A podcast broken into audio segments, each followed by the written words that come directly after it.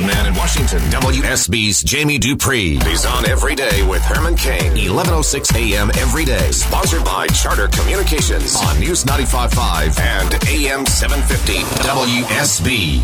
We are America.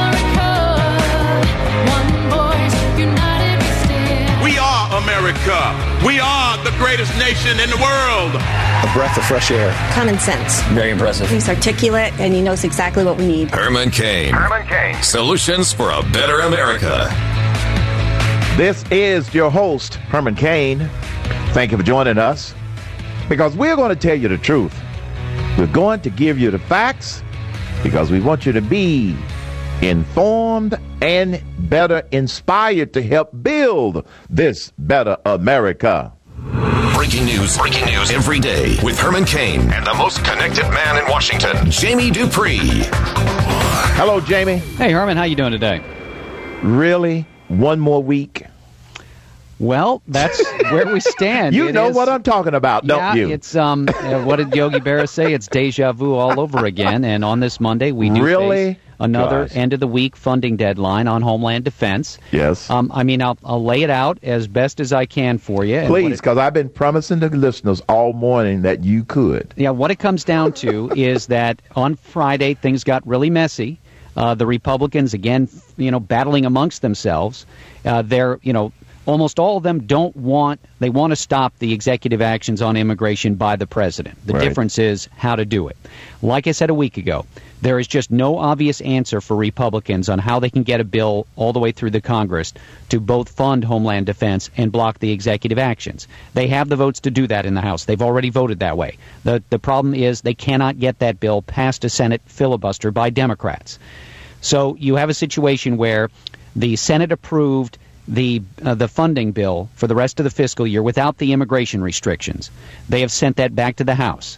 The House is asking for formal House Senate negotiations, what, what is labeled a conference committee. The Senate today is going to take a vote on whether to set up that conference committee. The Democrats will block that. You have, actually have to get 60 votes in order to start formal negotiations. Right. So, so the Democrats say they don't want all they want is just the funding. They don't want anything else. Stuck in the middle is Speaker John Boehner yet again. He's got about 200 people that'll vote with him on just about anything, and there's about 30 or 40 or 50 Republicans, varying numbers depending on what's being voted on, who don't want to do that. Um, you know, again, we can you can look at it all you want. The the numbers are not there to force the Democrats to accept anything. You can't even get a bill through the Senate on this. So you know the issue the overriding issue is i understand people do not want to give in and they don't want to you know uh, just give up but at this point in time there just seems to be no legislative option for republicans other than short-term extensions for the department of homeland security or just going ahead and approving money for the rest of the year while trying other actions on immigration I don't know what else is going to be voted on this week in the House. Uh, it's it's obvious that uh, look at one point they defeated a plan that would have extended the budget till March 19th. It was not even a full three weeks. Right. That was defeated uh, because of a group of rebel Republicans banding together, in a sense, with Democrats and Nancy Pelosi. I mean, here's the odd part, Herman. Every time you have one of these votes where the GOP leadership gets defeated, the people who are blocking the speaker are also being joined by almost all Democrats. The Democrats love this. They think this is the greatest thing in the world. They hope that the Republicans do nothing but fight with each other for the next couple of months because it certainly put on hold the Republican agenda. Now there was an interesting editorial today in the on the editorial page of the Wall Street Journal in which uh, they just absolutely excoriated uh, the Republicans who are blocking the leadership, saying that the GOP is in danger of squandering their majority. They labeled it a mental breakdown and called the more conservative members who are objecting to just moving ahead as cliff marchers, saying that they're marching off a cliff to almost certain failure and not just recognizing political reality. Now, look, I know that there's a lot of people right now who want don't want to give in. And I get that. The problem is is that I do not see if you think that by not funding Homeland Defense that is going to force the president and Democrats to give in. You know what I mean, Herman? Yeah. You you you don't fund so sooner or later the Democrats give in. I don't see any evidence of that. I don't see any evidence. It's just like back in the extended government shutdown we had in 2013. When you think back on that, Republicans, a lot of people said they would be blamed, right? It didn't happen that way. That they didn't. So the Republicans didn't suffer at all from that shutdown. But then I would take another step and ask the rhetorical question that people can answer for themselves: What did that shutdown achieve? Because the the effort back then was to force the president and Democrats to knuckle under and give in on funding the Obama health law. That didn't happen. Well, the same thing, I don't see that happening here. I don't see a shutdown of Homeland Defense forcing Democrats in the White House to give in and change the president's executive actions on immigration. So here we sit. With the Friday deadline sta- staring us in the face again, no real viable options for the GOP leadership, and a lot more talk again about Speaker Boehner being booted out of his job. Well, like you said, they at, they are at an impasse now. Are most of the Republicans in the House that are saying no way, we're not going to give on that? Are most of them new, or many of them been there a while? No, that's it's a lot of the sort of um, more conservative members who've been elected in recent elections, Yeah. along with a sprinkling of people from Arizona and Texas, you know, border states who are fed up with the immigration situation and obviously do not like what the president has done.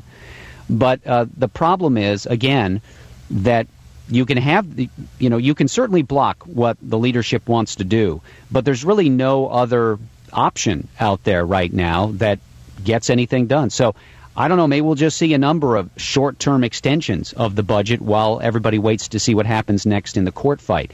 But it was a messy day on Friday for the GOP leadership again. And uh, again, Democrats they love this. There's one Democratic strategist that uh, I exchanged notes with over the weekend. He couldn't have been more happy with what's going on. The, the Democrats think this is the greatest thing in the world, and they would love to see it continue for weeks and weeks and weeks. Because that way they are not working on stuff that's more important. Well, listen, on Friday, you know what happened? It didn't get very much attention because of all the battling that was going on uh, amongst Republicans over Homeland Defense. But the Republicans had brought an education reform bill to the floor on Friday dealing with No Child Left Behind. Right. And the same sort of thing happened. A group of Republicans rebelled against that and they had to pull that bill off the floor and not even vote on it. We've seen that now a number of times this year, whether the issue has been immigration, whether it's been the immigration legislation that they tried to bring up on border security, whether it's been abortion, whether it's been now education and some other issues. There have been a host of items that have been deep sixed, not because of Democratic opposition, but because of internal Republican fights that the leadership has been unable to bridge. You know, what's frustrating is yes, it's one thing for the diehard conservatives to dig in their heels and say, no, we're not going to budge on this. All right, then what? Then we have a stalemate or there is a shutdown, and yes, somebody's going to get blamed. I don't, I don't necessarily believe that it, it, it may not play out the same way, but, you know, what do you do? You, you can't just take a position and not have an alternative solution. So, like you said, the Democrats are loving this infighting on the part of, part of the Republicans. And the other thing is calling for Boehner to be replaced. What good is that going to do? Then you have just created more infighting amongst the Republicans. there's real rumbling around that uh, there might be a move by conservatives to try to force the speaker out in coming days if he decides to. You know, there's a lot of talk the speaker may just sort of say, you know what, I've given you guys the chance. Uh, nothing's really happening on this. Let's just go ahead, fund the Department of Homeland Security for the rest of this fiscal year, and try other ways to block the president. Now, that's not going to be uh, acceptable to a lot of people on the conservative side of the party, or in talk radio, or in the Tea Party. But I'm, I'm going to tell you again and again and again, and it's not popular. I get hate filled emails when I say this. There just aren't many options out there. The votes aren't there. A lot of people saying, well, the Republicans should get rid of the filibuster in the Senate. Okay, if they do that, the bill will just get vetoed Yeah. and you know you don't even get it into law.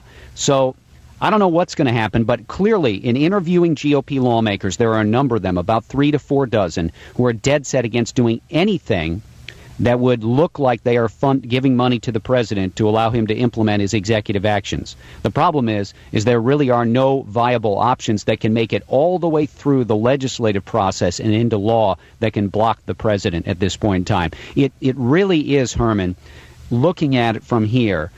The, the best hope of Republicans is not a legislative or a political solution, but a judicial one in the courts. And what's the timing on the administration trying to go to a an appeals level court? To you know they had they that? had threatened to do that last week and then they didn't because the judge in the case asked for briefs from both Oh, yeah. sides for, Right. on whether or not to lift his stay. I think Texas has to file today and the feds tomorrow, or maybe vice versa. But it's today and tomorrow to get those briefs. And then I assume either he's going to have a hearing or he's just going to decide in the coming days after that. And then, you know, I could see maybe late this week or next week it going to the Fifth Circuit. So this is not going to be a, a very fast kind of legal solution. And the administration still has not filed their overall appeal of that judge's ruling. I'm sure they're waiting to see whether or not he's going to lift his stay. But, you know, you'd have to think, Herman, that that injunction was put there for a reason by that judge, and he's not going to back off of it two weeks later. Right. And from the Democrats' perspective, if they can buy another week, then they kind of allow some of the court stuff to play out in terms of whether or not the administration, well, whether or not this judge is going to consider those two briefs, whether or not the administration is going to file their appeal. You see what I mean? Yeah. That's just buying them time to kind of see where this falls out so far. You know, and and again, uh, but when you interview lawmakers on the Republican side, you sense their anger at the president. You sense their desire. It doesn't matter whether they're more aligned with Speaker Boehner or more on the Tea Party side. The trouble is, again, I'm going to keep saying it. There is just no viable legislative option right now to get what they want to get through the Congress and to the president, whether to be vetoed or to be signed.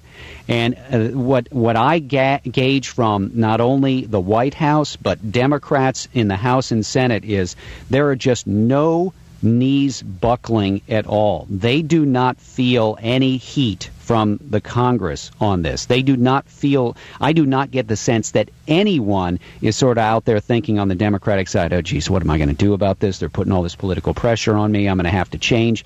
I don't see that with anyone. So this reminds me a lot of the Obama health law that no matter how much how many times the Republicans vote on these things or they turn up the heat, I don't see change in sort of any re, any Democrats saying I better switch sides on this. Um, are Democrats threatening to walk out for Netanyahu's speech? You know, as of right now, there's only a couple of dozen Democrats who have said they won't show. Actually, the tickets for that speech tomorrow before the Congress are a very hot item. Hmm. So I'm not sure how many Democrats. I bet that a number of them at the end make a last minute decision, yes or no.